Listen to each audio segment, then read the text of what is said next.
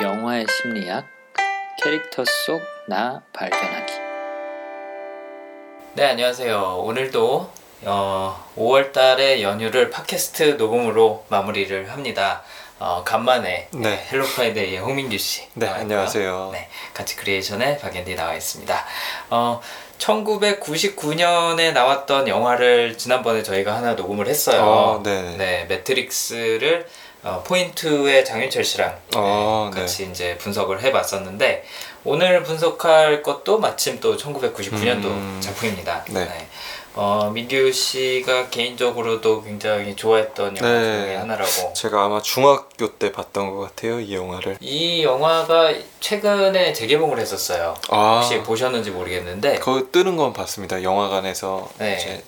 아, 상영한다는 거. 네. 네, 맞아요. 4월 13일 날 재개봉해서 어, 뭐 그래도 한 3주는 있었던 것 같더라고요. 음. 네, 최근에 이제 내린 걸로 알고 있는데 아무튼 뭐 이 당시에 꽤 괜찮은 영화들이 많이 나왔었나 봐요. 뭐 매트릭스도. 그랬고 네. 이번에 하는 이 야, 인생은 아름다워. 인생은 아름다워도 그렇고 네. 네, 그랬던 것 같습니다. 어, 참고로 이 영화가 오스카 나무주연상 어, 네. 실제로 수상을 했었고 그 다음에 사운드트랙도 어, 했던 걸로 알고 있고요. 그 다음에 해외 영화 작품상도 네. 어, 이 영화 해외 영화한테도 오스카에서 상을 주나 봐요. 그렇죠. 네, 어. 그러니까 전체 카테고리에서 나무주연상 이 배우가 받았었고요. 네. 그 다음에 또 영화 작품상 음, 까지도 받았습니다. 이 로베르토 베니니가 감독이기도 하면서 주연 배우도 했었죠. 네. 네. 그렇게 상을 탄 경우가 딱 한 번 있었다 그래요. 그래서 이번이 음. 이제 두 번째였다고 하는데 음, 쉽지 않은 것 같아요. 네. 감독을 하면서 연기도 하고. 근데 또 감독이니까 그 느낌을 좀 더 잘 뽑아낼 수 있었을 것 같기도 하고요. 그렇죠. 감독을 해본 사람이 아 카메라에서 내가 이렇게 이렇게 연기를 해야지 음. 원하는 그림이 나오겠구나라는 뭐 그런 네. 거는 좀 더 있겠죠. 아무래도. 음. 그리고 또 재밌는 게 실제로 그 부인이 영화 내에서의 음. 부인이 어, 현실에서도 부인이라고 그러더라고요. 아, 그래요? 어. 연기에 더 몰입할 수 있겠어. 그러니까요.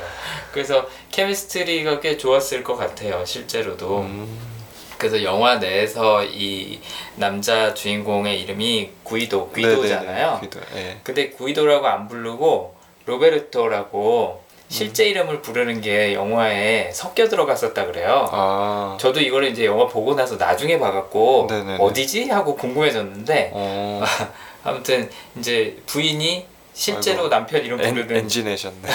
엔지를 냈는데 아무도 이제 캐치 못하고 그냥 그대로 들어간 거라고 하더라고요. 어. 그래서 뭐 이런 거 되게 재밌었던 것 같아요. 네. 처음에 볼 때는 뭐 이런 거 하나도 몰랐죠. 그쵸. 감독이랑 주연 배우랑 같다는 건 알고 있었는데 네. 실제 부인이었다는 거는 몰랐어요. 그니까요. 음. 네. 그래서 어, 본인이 감독도 하고 또 가족도 진짜로 데려다 쓰고 음, 해서 조금 더 실감 나는 어, 그런 연기를 할 수 있지 않았을까라는 생각이 들더라고요. 네. 음, 93년에 1993년에 신들러 리스트라는 음. 영화가 있었죠. 그것도 이제 유대인 학살. 학살 네. 에 관련된 거였고 어 그것도 상을 굉장히 많이 받았었던 걸로 기억을 해요. 그쵸. 그 다음에 또 이제 99년에 요 인생을 아름다워가 나왔었고 2002년에는 그 에이드리안 브로디가 연기했던 더 피아니스트 아, 네. 그것도 또 봤습니다. 예. 그것도 보셨어요? 예. 어. 요 시기쯤 해 갖고 그런 유대인 학살 역사를 음. 재조명하는 영화들이 좀 유난히 많이 쏟아져 나온. 시기인 것 같더라고요. 음. 근데 그 영화가 어, 이태리에서 제작될 거라고는 생각을 못 했었던 것 같아요 사람들이. 음, 네. 뭐 물론 이제 유대인들 같은 경우에는 온 세상에 흩어져 다 있지만. 네. 그래도 영화 산업을 주도하고 엔터테인먼트 산업을 주도하고 경제에 굉장한 영향을 미, 미치고 있는 거는 예, 미국이 네. 상당히 크잖아요. 뭐 영화 산업은 거의 유태인들이 이끌어갔다 해도 과언이 어. 아닐 정도로 할리우드에 유태인들이 많은데 그래서 뭐 신들러 리스트도 뭐 음. 나올 수 있었던 그런 배경이 됐는데 이태리에서 이태리 배우가 어, 이런 주제를 갖고 영화를 만들어서 냈다라는 거는 어, 좀 이례적이었던 것 같더라고요. 그렇죠. 네. 보통 우리가 보는 이태리 영화는 이태리의 아름다움을 아름다움을 음, 그린 영화들이 많잖아요. 그쵸. 네. 그 일 포스티노라는 영화 혹시 보셨어요? 아니요, 그거는 못 봤습니다. 어. 시네마 파라디소는 보셨어요? 시네마 천국. 아 시네마 천국 예 네. 그거 봤습니다 네. 뭐 그런 것들이 주로 생각나는데 네 민규님은 이태리 영화 하면은 뭐가 제일 먼저 떠오르세요? 저 같은 경우 자전거 도둑 자전거 도둑. 네. 이 되게 옛날 영화죠? 네, 네. 엄청 오래된 영화인데 어.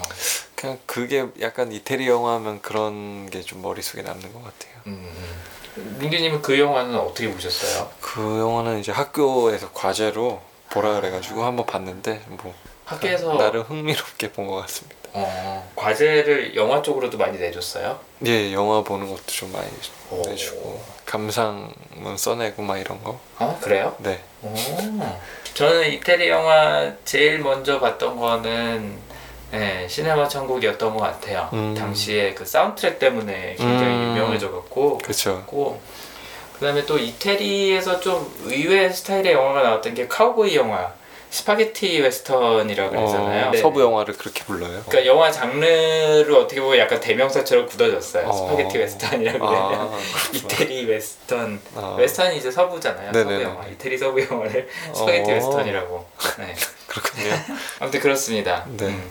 그래서 이태리에서 나온 그 유대인 학살에 대한 영화 아, 중에 하나로 이제 인생을 나눈다고가 있는데 어 저도 이 영화를 저는 이 영화 이제 고등학교 때 나왔었는데 음. 저도 이 영화를 학교에서도 한번 봤던 것 같아요. 그러니까 극장에서 한번 음. 보고 역사 시간이었나 그때 한번 봤었던 것 같아요. 음. 수업할 때.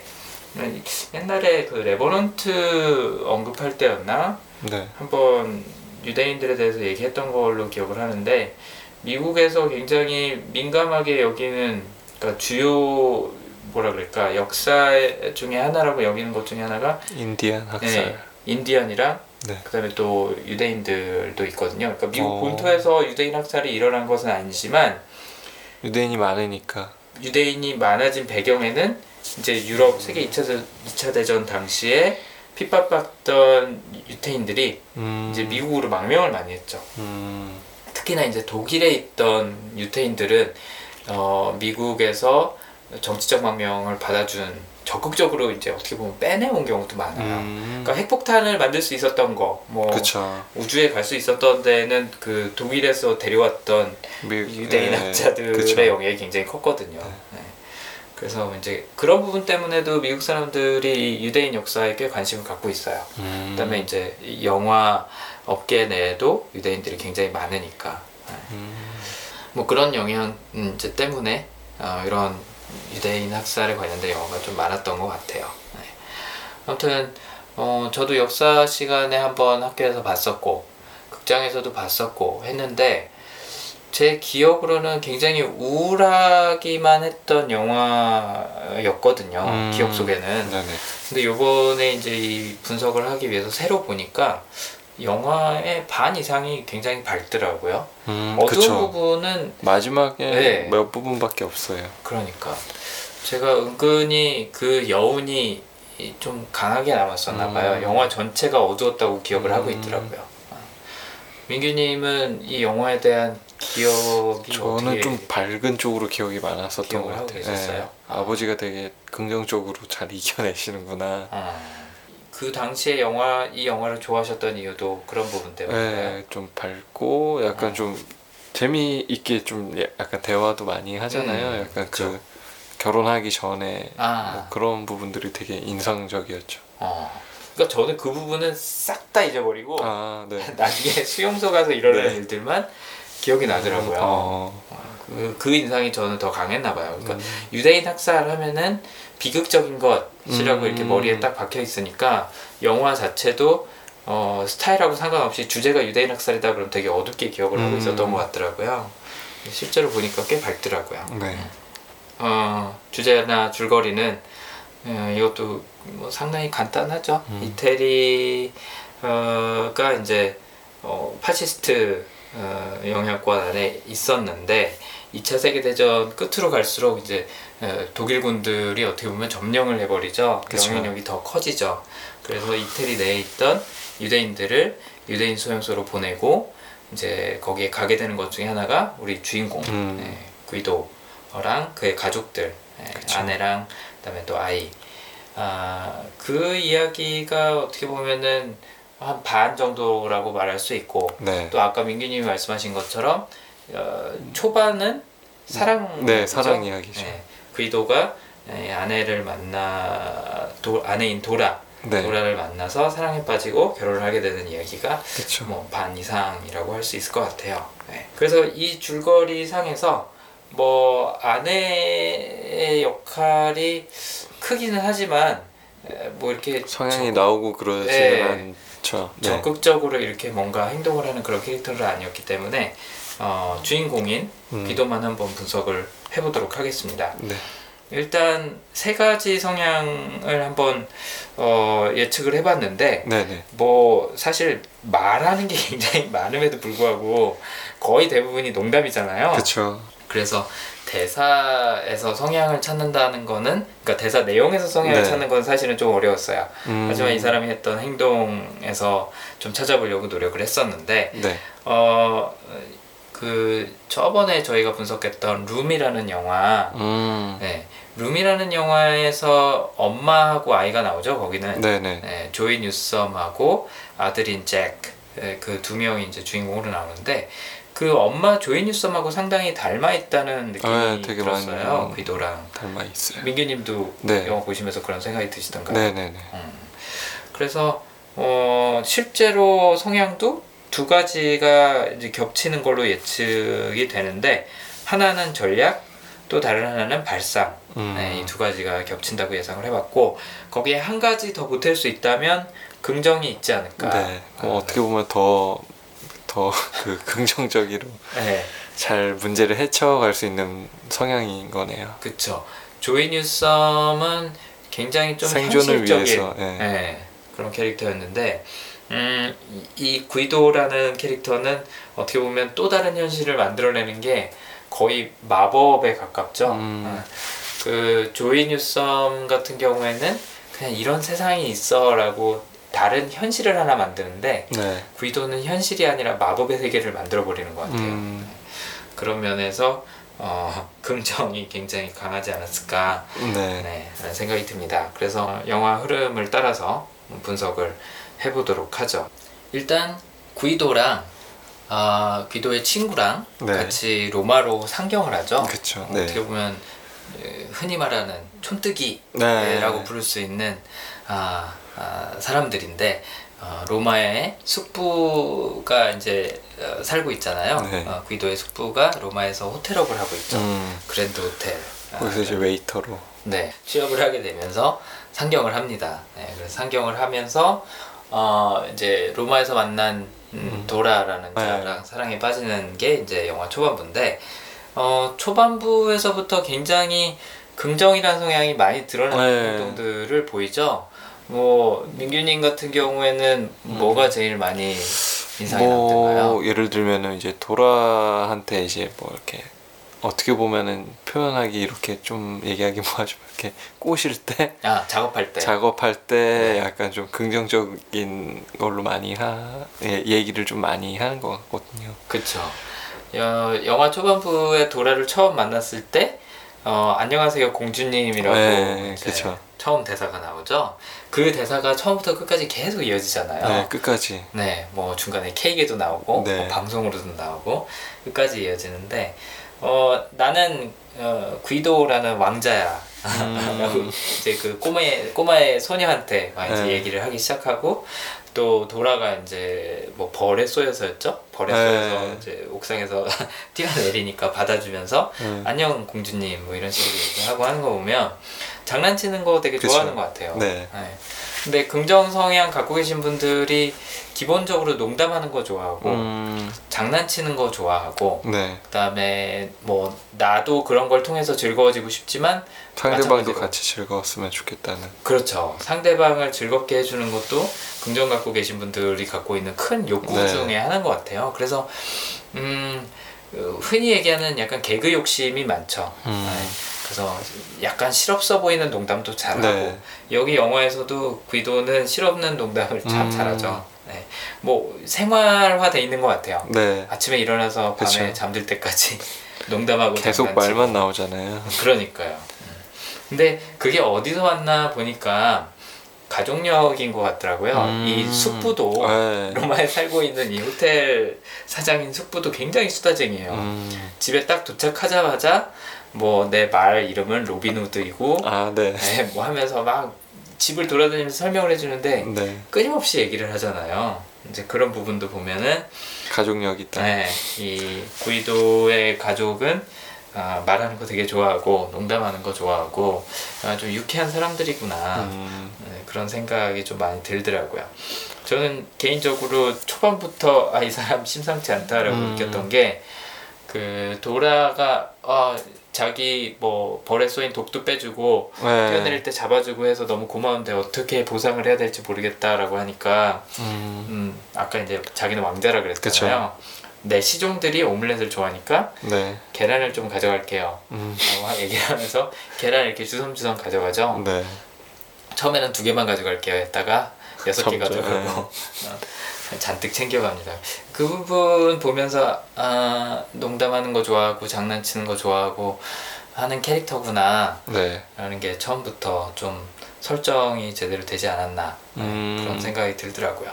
뭐 그 이후에도 뭐 농담하고 장난치고 네. 하는 모습은 계속 나오죠. 많이 보이죠. 네. 뭐 끝까지 나오니까요. 영화 끝까지. 뭐 그렇죠. 네. 일단 뭐 초반부만 얘기를 해보죠. 이게 영화가 네. 룸처럼 이렇게 딱 반으로 나뉘는 것 같더라고요. 네. 네. 초반부에서 또 다른 뭐 장난치거나 아니면 뭐 농담하거나 음, 농담하고 장난치는 거 말고 약간 또 그런 게 또 생각나더라고요. 그 약간 도라가 어떻게 보면은 유복한 가정의 집안 아, 사람이잖아요. 그리고 되게 뭐 약간 권력 있는 분하고 약간 결혼할 것 같은데 그렇죠. 그런 거를 이제 이겨내는 과정 같은 게 이제 되게 장난스럽게 잘 풀어가는 것 같더라고요. 아 뭔가 그런 심각한 로맨스라기보다는 동화 속에 나올 것 같은 그런 그렇죠. 스토리로 계속 이어지죠. 네. 그 중에 뭐 어떤 게 제일 좀 인상에 남으셨어요, 민규 씨는? 저 같은 경우는 뭐 테이블 밑에서 아, 이제 막 대화하고 그쵸. 거기서 이제 뺏어 가잖아요. 어떻게 보면은 그렇죠. 그 여자를 네. 그 설정이 좀 특이하죠. 그러니까 그 네. 여자가 약혼남, 아까 네, 말씀하신 그 자리인 거잖아요. 어떻게 음. 보면 그 지역에서 나름 영향력을 갖고 있는 그런 유망한 젊은이랑 약혼식을 올리고 있는데 약혼식 테이블 밑에서 네, 도라가 나 좀 데려가줘라고 어. 얘기를 하고 어, 이제 거기서 키스를 해주죠. 네. 그 뭐야 로미오와 로- 줄리엣에서 그 약간 그 한국 드라마에 많이 나오는 그런 그러니까 음. 내용인 것 같기도 하고 어떻게 보면은 이제 서민과 부유층과의 아. 그 로맨스 음. 그런 것들을 보면 어, 그런 이태리- 것도 이제 예상해 볼 수 있다라는 아. 생각이 좀 드네요. 그렇네요. 이태리랑 우리나라랑 정서가 비슷한 부분이 좀 있다 그러잖아요. 음, 이런 데서 드러나는지 모르겠는데 맞아요. 약혼식에서 어, 약혼녀랑 달아나죠. 그리고 그렇죠. 달아났다가 곧바로 이제 화면 전환이 되면서 네, 아이가 나오고 아이가 생기죠. 네, 네. 부부가 또 이제 돼서 나오는데 음 맞아요. 그 과정 굉장히 재밌었던 것 같아요. 뭐 이렇게 말 타고 와서 네. 데려가고 또 또- 로빈후드 타고 온 것은 네 맞아요. 근데 또 로빈후드에는 이렇게 낙서가 낙서, 예. 있었죠. 네, 유대인의 말이라고 있는데 낙서가 돼 있었는데 뭐 그런 것도 있었고 음 그런 러브 스토리에서의 그런 장난스러움이나 음, 아니면 재치도 돋보였던 것 같고 그다음에 뭐 영화 내내 이어지는 거긴 하지만 그 호텔에서 웨이터로 일하면서 음. 맞이하는 고객 중에 하나가 독일 의사가 있잖아요. 아, 네. 네. 맨 처음에는 이 악센트를 들어보면은 아 저 사람이 독일 사람인데 이태리어를 하는 거구나라는 걸좀 음. 알수 있긴 한데 어쨌든 처음에 대놓고 설정을 하진 않아요 독일 음. 의사라고 근데 나중에 만나죠 어쨌든 독일 의사가 퀴즈를 굉장히 좋아하잖아요 음, 그래서 재치 그쵸. 있는 그런 넌센스 퀴즈 서로 주고받는 네. 음, 그런. 사이가 되죠. 네. 네 거기서도 이제 긍정 나중에 좀 도움을 많이 받죠. 음, 근데 도움을 받는데 또 황당한 것도 있죠. 네. 네. 그래서 그런 농담하고 어, 그런 재치 있는 말이나 상황 같은 걸 좋아하고 하는 걸 보면 어, 긍정 굉장히 강하구나. 그다음에 어떻게 보면 발상도 거기에 포함이 될 수 있을 것 같아요. 그러니까 음, 굉장히 그쵸. 기발한. 생각들을 잘 하잖아요. 그래서 이 독일 의사가 귀도한테 천재 웨이터라고 음, 부르죠. 어, 별명을. 뭐 호텔 손님 중에 장학사가 있었는데 음. 장학사에 그 이렇게 뭐라 그래요 어깨에다 이렇게 매는 완장 같은 거 네. 어, 그런 거 뺏어갖고 그 도라가 근무하고 있는 학교에 가서 차고 가가지고 예. 시늉하면서 막 아이들 웃기고 그러잖아요. 음. 뭐 그런 것도 뭐 그랬고 또 운전 못하는데 돌아 뭐 이렇게 네. 픽업해갖고 어, 극장에서 또 데려가고 했던 것도 뭐 굉장히 장난스러운 거. 추억을 참 많이 만들어줄 사람인 것 같아요. 음 도라도 네. 그런 면을 보고서는 좋아하지 않았을까 음, 그런 생각이 들더라고요. 심심할 새가 없잖아요. 그쵸. 계속 항상 웃기죠. 네. 네. 결혼하고 나서도 계속 웃기죠. 음. 네. 그게 반복이 되죠. 뭐 아이랑 아내랑 같이 자전거에 태우고 음, 막 도심을 질주하면서 그쵸. 어, 가고 뭐 농담하고 하는 모습들 보면 결혼 전이나 후나 여전히 귀도는 네. 어, 장난꾸러기인 것 것 같아요. 또 아들하고 장난치는 모습도 되게 귀엽잖아요. 네. 이 아들 조수아를 보면은 엄마랑 아버지를 아빠를, 많이 닮. 어 아빠를 많이 닮았는데 또 엄마를 닮은 면도 있어요. 음. 적절히 섞어놓은 것 같더라고요. 그 아빠를 닮으면은 어떤 것들 좀 생각나세요? 아빠를 닮은 거는 뭐 이렇게 아들도 이제 농담하고 막 그런 거에서 많이 나오는 것 같아요. 좀 음. 긍정적인 생각하고. 그쵸. 어 아빠 따라서 뭐 이렇게 어 안녕하세요 공주님 하고 네. 이렇게 막 제스처하는 것도 비슷했고 농담하고 장난치는 거 굉장히 좋아하죠. 또 엄마랑 비슷한 점은 이제 나중에 영화 설정에서도 좀 이제 연결이 되는데 자기가 하고 싶지 않은 일을 하려고 그러면 딸꾹질을 하잖아요 엄마가. 아 맞네요. 네. 그래서 그 약혼남이랑 그 약혼식 올리면서도 딸꾹질 계속 했었죠. 딸꾹질하죠. 네. 그다음에 또 그날 집 밖으로 나가기 싫어서 침대에 누워갖고 딸꾹질 하니까 음. 엄마가 하나 둘셋 세기 전에 안 나오면은 뭐 너 어떻게 해버린다 막 이런 얘기하고 하는데 이 아들 조수아도 보면은 어 샤워하라 그러면 딸꾹질을 하죠. 네. 한 대여섯 살 됐으려나요 이 꼬마도. 그러게요. 연기를 잘하네요. 음. 음. 그 나이 때는 뭐 씻으라 그러면 일단 싫죠. 뭐 싫었던 네. 거는 뭐 다 공통적인 것 같긴 한데 예, 유난히 싫어합니다 이 꼬마는. 음. 근데 덕분에 또 수용소에 가서 살기도 하잖아요. 그쵸. 그것 때문에 예. 안 씻으니까. 어, 아이러니가 좀 있죠 거기서도.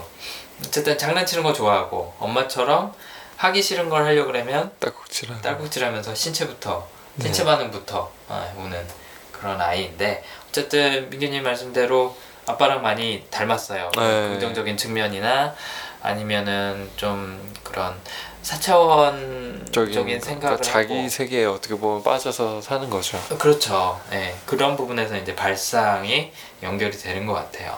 그 영화 룸에서도 엄마 조이가 만들어준 그 세계관을 음. 어, 온전히 그냥 다 받아들이죠. 예. 살잖아요. 잭도 그런 거 보면 엄마의 그런 발상이 아이한테는 꽤 잘 이어지는 것 같아요. 음. 그러니까 뭐 어느 성향이든 부모에서 자식으로 어느 정도는 이어지긴 하겠지만 이런 발상 같은 성향은 유난히 유전성이 좀 강하지 않을까 음. 그렇게 계속 심어주니까. 네.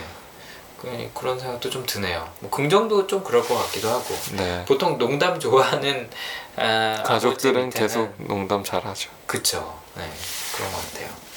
아무튼 발상이랑 긍정 때문에 아버지의 그런 장난스러움을 아, 이 아들인 조수와도 많이 이어받는 것 같고 네. 또 나중에 이제 수용소에 가서도 도움을 받습니다. 네.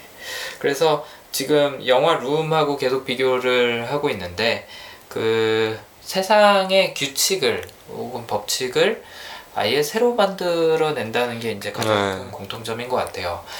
어떻게 보면은 둘 다 굉장히 척박한 환경이잖아요. 그렇죠. 엄청 적박하죠. 고통스러울 수도 있고 우울할 수도 있고 뭐 희망이 전혀 없을 수도 있고 한데 그 안에서 뭔가 희망을 만들어내기 위해서 새로운 음. 세상을 창조해낸다는 게 이 조이와 룸에서의 네. 조이와 또 인생은 아름다워에서의 귀도의 공통점이지 않았을까. 음. 거기다 이제 한 가지 더 하면 루, 야, 룸의 귀도란다. 이- 인생은 아름다워의 귀도는 뭔가 마법을 만들어낸다는 거. 네. 어, 실제로 이런 제스처 같은 것도 보면 근데 더 크죠. 네. 어떻게 보면. 약간 뭐 코미디언 같은 느낌도 나고 네. 저는 개인적으로 아, 마술사 같다라는 느낌이 계속 들었어요. 음. 그러니까 그런 모자랑 연미복이랑 뭐 이런 것만 안 음. 입고 있을 뿐이지 표정도 굉장히 그런 풍성하고, 예. 광대처럼 막 이렇게 예, 여러 가지 표정을 보이고 또 제스처도 굉장히 코믹하고 그런 것들이 음, 마술사 네. 같다는 생각이 좀 들더라고요. 예, 그런 부분에서 이제 발상이랑 긍정이 좀 강하게 나타났다고 생각을 했는데 저는 개인적으로 제일 기발했던 아, 그런 발상 중에 하나는 뭐였냐면 어떤 상점 앞에 네. 사인이 붙어 있어요. 네. 유태인과 개는 출입 금지. 그쵸. 어, 라고 붙어 있는데 그거에 대해서 이제 조수아가 아빠한테 물어보기 시작하죠. 네. 왜 유태인하고 개는 출입금지야? 그러니까 음. 구이도가 어, 저 사람이 유태인하고 개를 굉장히 싫어하는 것 같아 라고 음. 얘기를 하면서 너는 누가 싫으니? 네. 뭐 이런 걸 물어서 나는 거미요. 그러니까 어, 그럼 우리도 거미는 출입금지라고 우리 가게 앞에 붙이자. 네. 뭐 이런 얘기도 하고 뭐 요 옆에 가게에 가면 중국인하고 캥거루는 출입 금지라고 써 있다고 어. 뭐 그런 거짓말도 하고 그러는데 어 아이가 상당히 잘 믿어줘요 다행히 그쵸. 네. 수용소에서 그게 굉장히 큰 도움이 되죠 아버지의 그런 아, 네. 그러지 황당한- 않았으면 아마 바로 죽었을 것 같아요. 음, 그러니까요 네.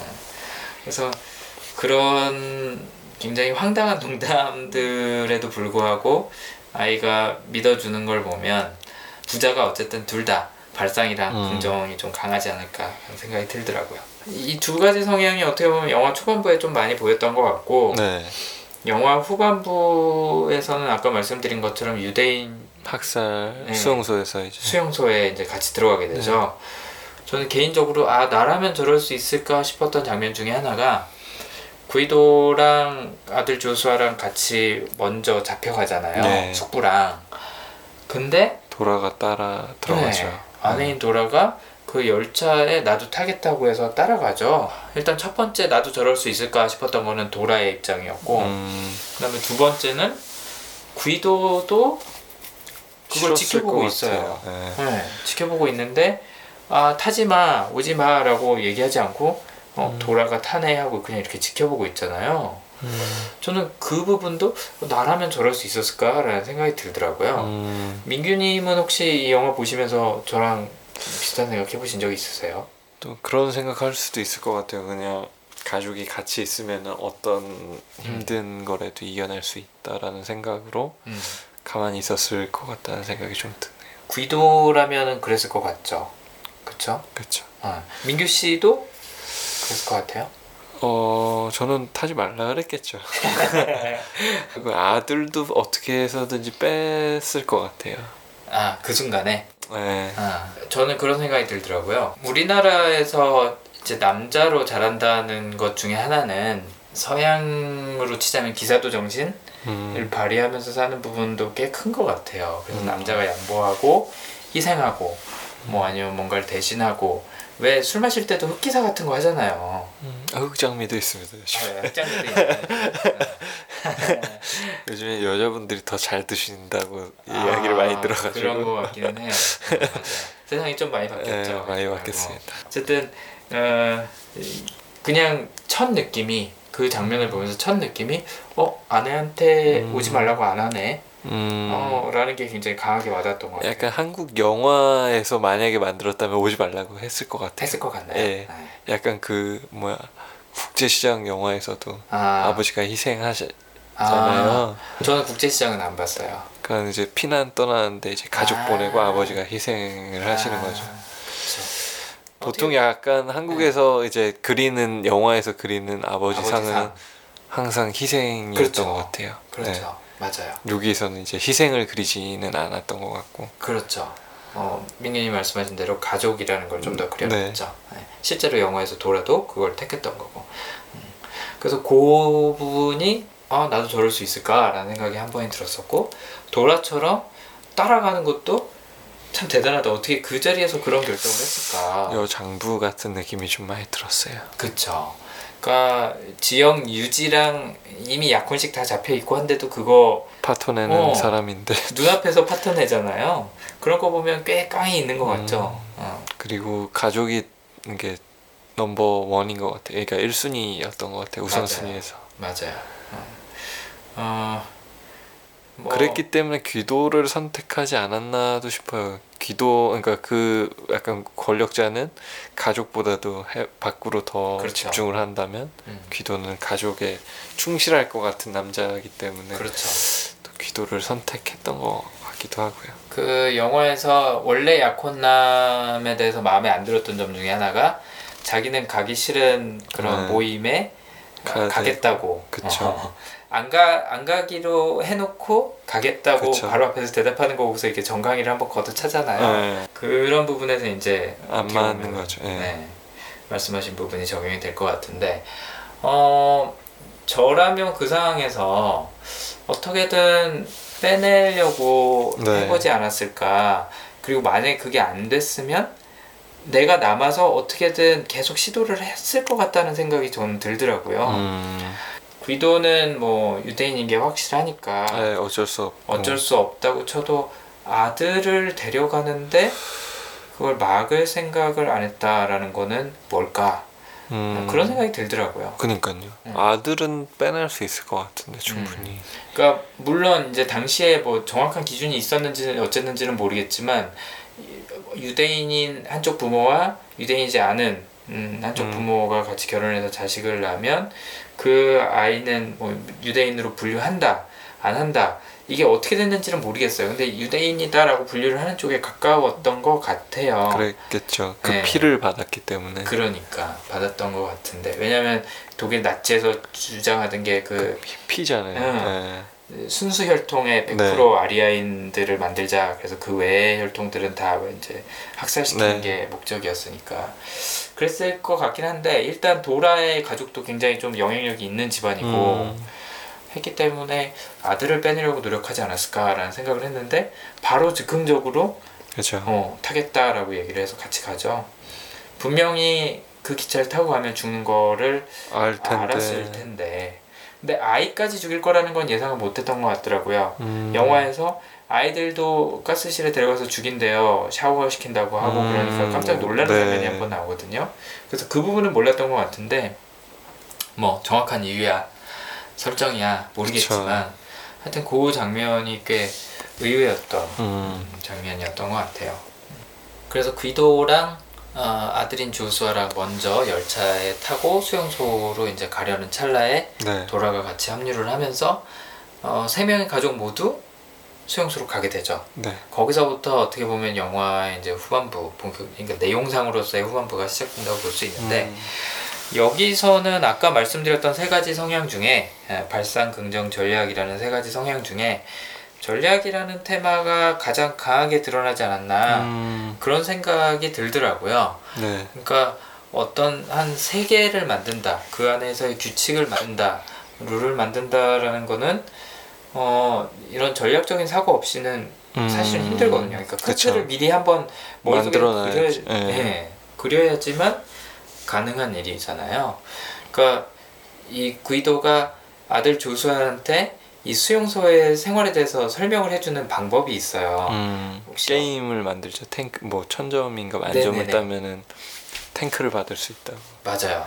수용소 생활은 게임이고 여기서 어, 이런 규칙들을 따라서 점수를 음. 계속 받을 건데 그게 천점이 되고 어, 그 천점을 제일 먼저 획득하는 1등 팀에게는 탱크 진짜 탱크를 어, 네. 타게 해준다 네. 어, 라고 이제 설득을 하죠 음, 아들 조수아가 그렇죠. 탱크 장난감 갖고 노는 걸 좋아하잖아요 네. 그다음에 뭐 생일날도 아 진짜 탱크 사주는 거야 막 이렇게 음, 어, 뭐 보태기도 하고 하는 걸 이제 어떻게 보면 활용을 하는 건데 그 틀을 한번 머릿속에서 다 그려놓고 일상에서 일어날 일들을 다 거기다 껴맞추죠. 네. 그다음에 뭐 줄 서는 것도 그래서 줄 서는 거고 음, 숙부인 할아버지는 다른 팀으로 네. 어, 배정이 됐기 때문에 다른 줄에 서 있는 거고 뭐 그 재밌는 장면 중에 하나가 그 독일 장교가 와갖고 음, 이렇게 막 얘기할 설명하잖아요.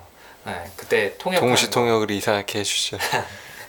그거 얼마 전에 그 아, 무슨 프로그램이었더라 얼마 전은 아닌가 하여튼 1박 2일, 2일이었나 어떤 프로그램에서 옛날에 네. 했던 프로그램인가 보다 이수근이 네. 동시통역할 걸로 웃긴 적이 있어요 한번 어 그래요. 네. 그걸 뭐 무슨 토크쇼에서 김병만이 나와서 자기가 먼저 했던 건데 네. 아, 이수근이 뺏어갔다라고 네. 주장을 했던 건데 전혀 상관없는 내용으로 통역을 음, 하는 걸로 네. 웃긴 적이 있거든요. 근데 아 그 아이디어가 여기서 나오지 않았을까 어, 아, 그런 생각이 들더라고요. 보면서 어, 굉장히 웃겼어요. 근데 어쨌든 그 통역하는 내용이 방금 저희가 얘기한 게임의 규칙이죠. 네, 그렇죠. 그 규칙을 지키면은 점수를 얻는 거고 안 지키면은 뭐 등에다가 뭐 바보라고 이름 써놓을 거야. 네. 이렇게 통역을 하는데 어, 그 독일어로 어떻게 통역이 되는지 제가 좀 궁금해서 찾아보려고 했는데 자료가 잘 안 나오더라고요. 어. 근데 대충 뉘앙스로 봤을 때는 그 이제 뭐 등에다가 이렇게 손가락 가리키는 장면은 네. 총살시킨다라는 장면이지 않았을까 음. 그런 생각이 들어요. 뭐 이런 이런 규칙을 안 지키면 죽여버릴 거다라고 얘기하는 음. 장면이었을 텐데 귀도가 음. 룰을 안 지키면 등에다 바보라고 써놓는다. 음. 이제 그런 장면들 보면서 음, 발상이라는 것도 뛰어나고 네. 이런 힘든 상황을 농담으로 승화시키는 아, 거죠. 승화시키는 이제 긍정이라는 성향도 뛰어난 것 같고 그다음에 방금 말씀드린 것처럼 모든 대화 내용과 일상과 생활과 이런 것들을 다 그냥 장난으로 바꿔버린 이 음, 전략이라는 전략이. 테마도 음. 뛰어나지 않았을까 뭐 그 일하는데 찾아가는 장면 혹시 기억하실런지 그 모르겠어요 부인을 찾아가는. 아니요 아니요 조수아가 네. 아빠를 이제 음. 찾아가요. 네. 애들은 샤워한다고 다 따라오라 그랬는데 나 샤워하기 싫어서 왔다. 음, 그것 때문에 하니까. 살았죠. 어, 그것 때문에 살았죠. 근데 기도가 그걸 보면서 얼른 다시 집에 가라고 음. 어, 샤워하라고 그렇게 얘기를 하죠. 모르니까 샤워실 가는 게 죽는 거라는 거그 당시에 모르니까. 아무튼 그런 대화를 나누는 와중에 조수아가 아빠 뭐해? 라고 하니까 아빠가 음. 탱크 만들어 라고 했잖아요. 네. 음. 근데 뭐 탱크 만드는 것 자체는 사실이죠. 근데 그쵸. 천 점을 받으면은 그 탱크를 탈 수 있다는 음. 그런 스토리를 그냥 그야말로 판을 짠 짜놓은. 게 네. 그런 게 바로 전략이 아닐까 싶어요. 음. 그러니까 이게 단순히 임기응변이라고 하기에는 굉장히 정교하게 짜맞춘 스토리거든요. 그러게요. 뭐 규칙도 그렇고 거기서 생활도 그렇고 거기서의 보상도 그렇고 어, 굉장히 전략적으로 생각하는 사람이지 않을까. 인터넷에서 뭐 이 영화 때문에 찾아봤던 건 아닌데 인터넷에서 제가 옛날에 우연히 그런 걸 봤던 적이 있어요. 음. 이 사람이 구이도가 이 영화에서 자기 아들 조수아한테 해주는 게 왜 우리나라 말로는 게임화라 그러나요? 네. 네, 게미피케이션이라고 하죠. 음. 그러니까 몇 년 전부터 그런 바람이 좀 불기 시작했잖아요. 모든 것을 게임으로 만든다, 음. 놀이로 만든다라는 개념이 유행하기 시작했는데 그거의 대표적인 영화 속 사례로 이걸 언급을 하는 걸 본 적이 있어요. 음. 그래서 어, 흥미롭게 할 수 네, 있는. 음. 그쵸. 아이들한테뿐만 아니라 성인도 네. 게임은 좋아한다는 거죠. 그쵸. 근데 그런 게임을 짜려면 기획을 어떻게 보면 해야 잘해야 되는 거죠. 예. 그렇죠. 적절한 규칙과 또 그런 시스템과 음. 보상 체계와 이런 것들을 다 만들어 놔야 되는데 그런 거에 굉장히 유용하게 쓰였던 귀도의 성향이 이 전략이지 음. 않을까. 민규님 부모님은 혹시 민규님을 네. 어릴 때 키우시면서 네. 동기부여나 뭐 이런 걸 아니면 훈육을 하기 위해서 이런 썼던 방법이 혹시 있나요? 저희 부모님 같은 그러니까 어머니 같은 경우에는 그냥 뭔가를 제 책상 위에 그냥 두셨어요. 아, 뭐 읽어봐라, 봐라라는 말 없이. 네. 어, 그런 게 뭐가 있었어요? 뭐 책이라든가 뭐 네. 그런 뭐 이렇게 공부할 거라든가 뭐 그런 게 이제 얹혀져 있으면은 거기에서 이제 제가 한번 보고 음, 재미있을 것 같으면 하고 음. 재미없을 것 같으면 안안 하고. 네. 어, 스스로 선택할 수 있게 어릴 때부터 해주. 예. 어, 이, 저는 이런 게임화라는 거를 생각을 하면 대표적으로 떠오르는 사례가 저희 아버지가 이제 엔지니어 출신이거든요. 네. 그래서 뭐 어디 여행 간다 그러면은 뭐 지금 차가 몇십 킬로미터로 달리고 있고 남은 거리는 몇 킬로인데 그 음. 퀴즈를 중에- 내셨군요. 네, 그 중에 일부는 고속도로고 일부는 국도다. 음. 고속도로에서는 몇십 킬로로 달릴 수 있고 국도에서는 몇십 킬로 달릴 수 있는데 그러면 몇 시에 도착할 어, 것몇 시에 같으냐. 도착할 것 같으냐 이런 문제를 내주시면 굉장히 싫어했던 기억이 있어요. 어. 근데 나중에는 그런 훈련이 나름 재미 있었는지 물리 시간에 이렇게 공 음. 던지면은 뭐 음. 몇초 네. 언제 어, 어디에 떨어지는지 뭐 이런 예측하는 네. 문제들 많았잖아요.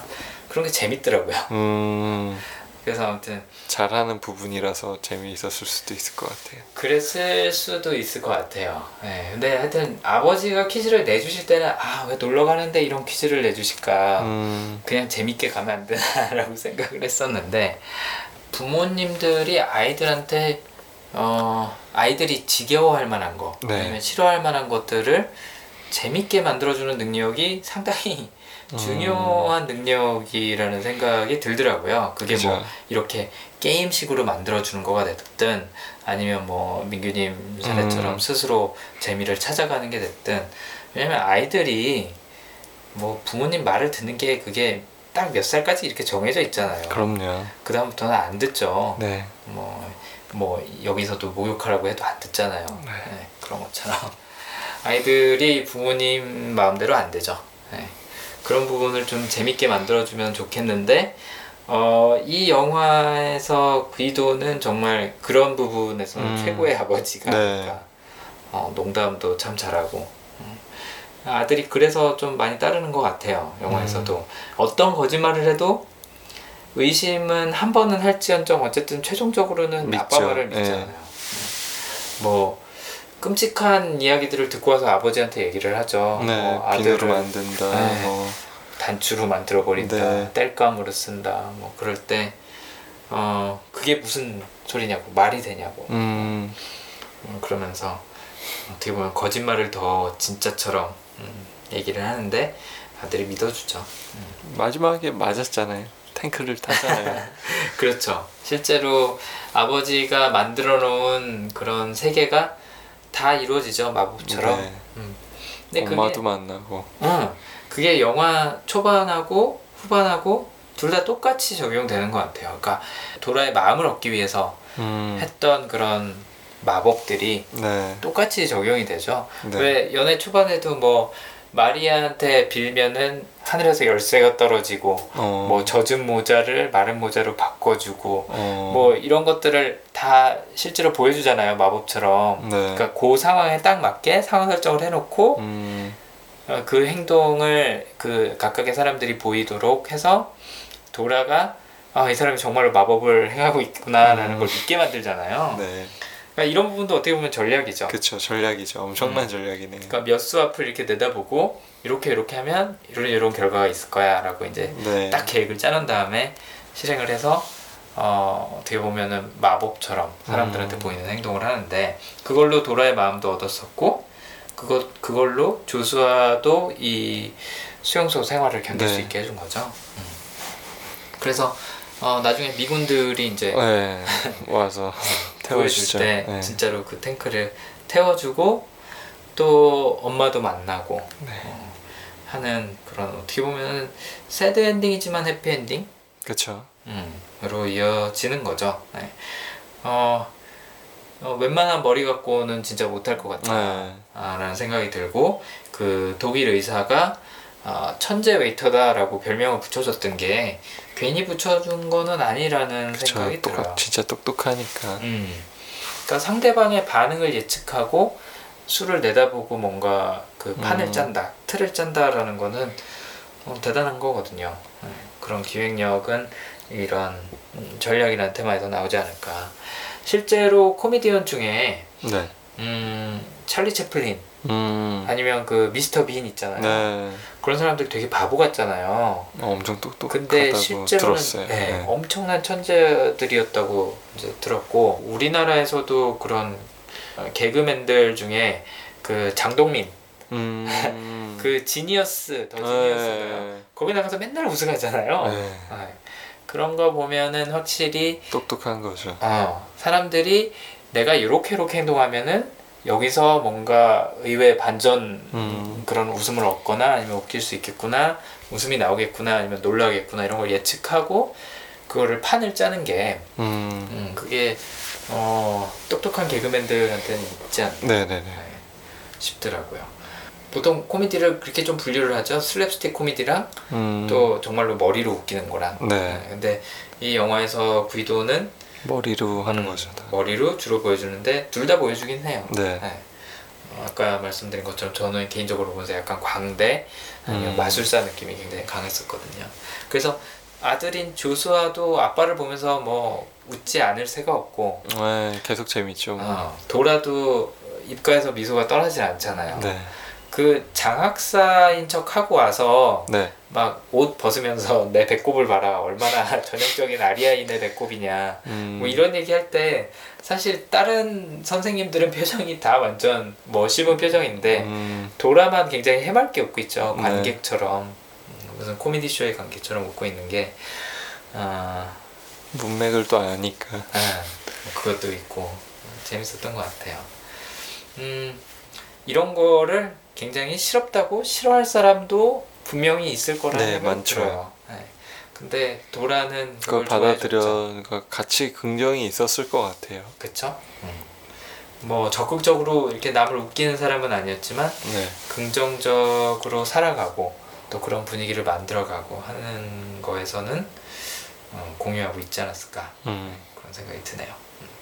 지금 말한 이런 전략이 있었기 때문에 어쩌면 네.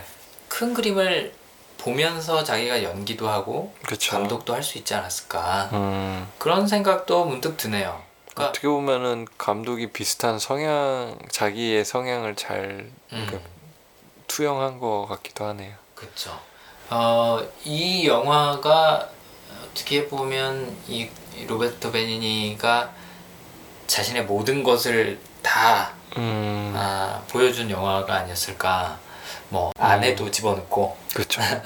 자기가 직접 연기도 하고 어, 자기가 가장 익숙한 환경, 익숙한 주제에 대해서 얘기했던 게 아닐까 어, 그런 생각이 드네요. 이 이후로는 뭐 어, 별로 저, 없어요. 예, 이 어, 부인도 그 이후로 영화를 한 세 개 더 찍었나? 어, 네, 그 이후로는 없더라고요.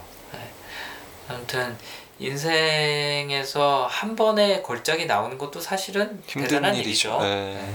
그걸 여러 개 만든다는 건 정말 어려운 일인데 어쨌든 로베르토 베니니는 이 영화에 모든 걸 쏟아붓지 거- 않았나 네. 그런 생각이 들었던 것 같아요. 어, 이태리의 그런 풍경 또 이태리 사람들의 그런 매력 음, 이런 것도 굉장히 많이 드러났었고 뭐 그런 오페라 음악이라든지 네. 아니면 그 테마 음악이라든지 이런 것들도 굉장히 인상이 깊게 남았어요. 뭐 그러니까 오스카 음악상 그 받죠. 받고 예. 어, 했겠죠. 네. 어, 이 영화 제일 그 마지막으로 보신 게 언제였어요, 민규님은? 저 같은 경우에는 몇년꽤 된 것 같아요. 몇 음. 년 정도 된 것 같은데 음, 네, 정확하게 언젠지는 기억이 안 나고요. 음. 저는 이거를 그때 학교 다닐 때 보고 네, 이번에 이제 10몇 년이야. 거의 한 16년? 어, 아, 이 영화 출시됐을 때 봤으니까. 네, 네, 16년 만에 본 것 같은데 어, 개인적으로 가장 좋았던 거는 아 내가 기억하는 만큼 음, 아무런 영화가 아니었구나. 음, 밝은 영화, 네, 그렇죠. 새로 네. 어떻게 보면은 발견할 수 있어서 저는 개인적으로 좋았었고 음, 어 그다음에 영화가 그러니까 굉장히 수다스럽고 어떻게 보면 방정 맞은 캐릭터가 계속 나오는데도 몰입이 되더라고요. 네, 되게 막 가볍진 않죠. 그러니까요. 그러니까 이걸 볼 당시만 해도 저는 부모보다는 네, 어떻게 보면 아이에 더 몰입을 했을 것 같아요. 음. 그 당시에는. 근데 이제 제가 뭐 어느 정도 나이가, 나이가, 들고 네. 하다 보니까 아 지금 저 아버지가 이런 심정으로 아들한테 음, 이런 이야기를 하고 또 있고 아버지가 되게 진지해요, 사실은. 그쵸. 사실은 굉장히 진지한 사람이에요. 네. 그러니까 아들한테 보일 때만 약간 좀 광대처럼 바뀌고 음. 또딴 때는 또 되게 진지한 표정들이 더 많이 보이는 것 같아요. 맞아요. 그러니까 농담을 하고 있지만 그 안에는 아들을 살리기 위한 네. 아들을 아들이 어, 희망을 잃지 않게 하기 위한 그런 간절함이 이제는 보이는 것 같더라고요. 음, 그 당시에는 그런 것보다는 아 저 사람 되게 웃긴다 아, 뭐 정도로 음. 기억하지 않았을까 아니 생각하지 않았을까 그런 느낌이 드는데 음. 이제는 좀 다른 것들이 음. 보이는 것 같아요. 그래서 아버지의 입장에서 볼 수 있었다는 게 네. 최근에 다시 봤을 때의 에, 수학이었던 것 같아요. 음. 저한테는 음. 뭐 어버이날에 네. 적합한 영화였던 것 같아요. 그러네요. 마침 네. 저희가 지금 녹음하고 있는 날이 어버이날인데 지난번에는 저희가 또 그렇게 아버지가 된다라는 아, 네. 했었거든요. 네. 그것도 하고 이번에는 인생은 아름다워도 하고 아 이게 재개봉 시기를 잘못 잡은 것 같아요. 아 그러네요. 어. 어. 버이날 잡았어야 어, 되는데. 이번 연휴 때 잡았어야 되는데 아마도 11월랑 겹치기 때문에 음. 그 이전에 잡지 않았나 싶네요. 아무튼 재개봉을 해서 또 굉장히 많은 분들이 보셨더라고요. 그렇죠. 주토피아 말고는 사실은 볼 게 없었었죠. 없었거든요. 예. 그때 이제 또 이 영화 재개봉을 했었는데 아무튼 뭐 작년도 그렇고 이번에도 그렇고 재개봉 풍년입니다. 음. 네. 민규님은 이 영화 뭐 네. 다시 뭐 보시고 또 이야기 나누시고 네. 음, 하시니까 어떠세요? 저 같은 경우는 어떻게 보면은 이게 좋아하는 영화 중에 하나이기 때문에 네. 네, 또 이렇게 예, 이야기하게 돼서 좋았어요. 사실 한 번은 해보고 싶었었거든요. 아 이 영화요? 네. 아 그러셨구나. 어 저는 아까도 말씀드린 것처럼 되게 어둡게 기억을 하고 있어서 음, 아이 영화 보고 우울한 어, 우울해지거나. 무거워지면 음, 어떡하지라는 아. 걱정을 했었는데 어, 의외로 밝아서 네. 어, 저도 굉장히 재밌게 얘기할 수 있었던 것 같습니다. 음, 어, 재개봉 당시에 영화 보셨던 분들은 음, 저희 이야기 들으시면서 한번 되새김질 네. 하실 수 있었을 테고 아마 이 영화를 한 번도 안 보신 분도 굉장히 많을 것 같아요. 이제는 그쵸. 2000년대 이후에 출생하신 음. 분들도 많고 아 그러네요. 이 영화가 개봉했을 당시에 뭐 아직 유치원 다니고 이- 어. 계셨을 분들도 이제 많으니까 어, 굉장한 명작입니다. 네. 이태리에서 이 오스카 사- 상 받는 영화가 그렇게 자주 나오는 건 아닌 그러게요. 것 같아요. 예. 그러니까 아까 말씀하신 그 자전거 도둑도 네. 그렇고 영화라는 산업이 초창기에 생겼을 때는 이태리가 굉장히 강자였어요. 그쵸. 근데 할리우드로 넘어가고 하다 보니까 네, 할리우드를 이길 수가 없죠. 물론 네. 돈을 그렇게 쏟아붓는데. 그야말로 처발르니까 이제 이태리 영화도 할리우드에서 만들죠. 네. 오히려. 네. 아무튼 어, 이 영화, 그러니까 이태리에서 나오는 그런 명작들이 많지가 않은데 음, 이 당시에 그래도 꽤 나왔던 것 같아요. 시네마 파라디소가 70년대인가 80년대작인가 음. 그런 걸로 기억을 하는데 아무튼 그 이후에 나온 굉장한 명작 중에 하나고 네. 어, 작품상 또 나무주연상, 나무주연상, 뭐 음악상. 음악상 네. 그래서 어, 여러모로 만족을 시켜줄 수 있는 작품 같아요. 그래서 안 네. 보신 분들은 또 어, 보셔도 좋을 네. 것 같아요. 꼭 한번은 보셔도 좋을 것 같아요.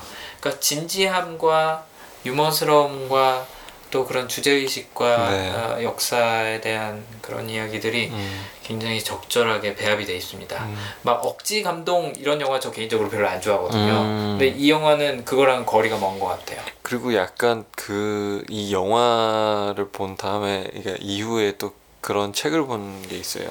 아 그- 관련된? 이거 그러니까 유대인에 네네. 관한 내용인데 그 죽음의 수용소에서라는 책이 있는데 그 아. 심리학 책 있잖아요. 네네네네. 굉장히 유명한 책이죠. 네.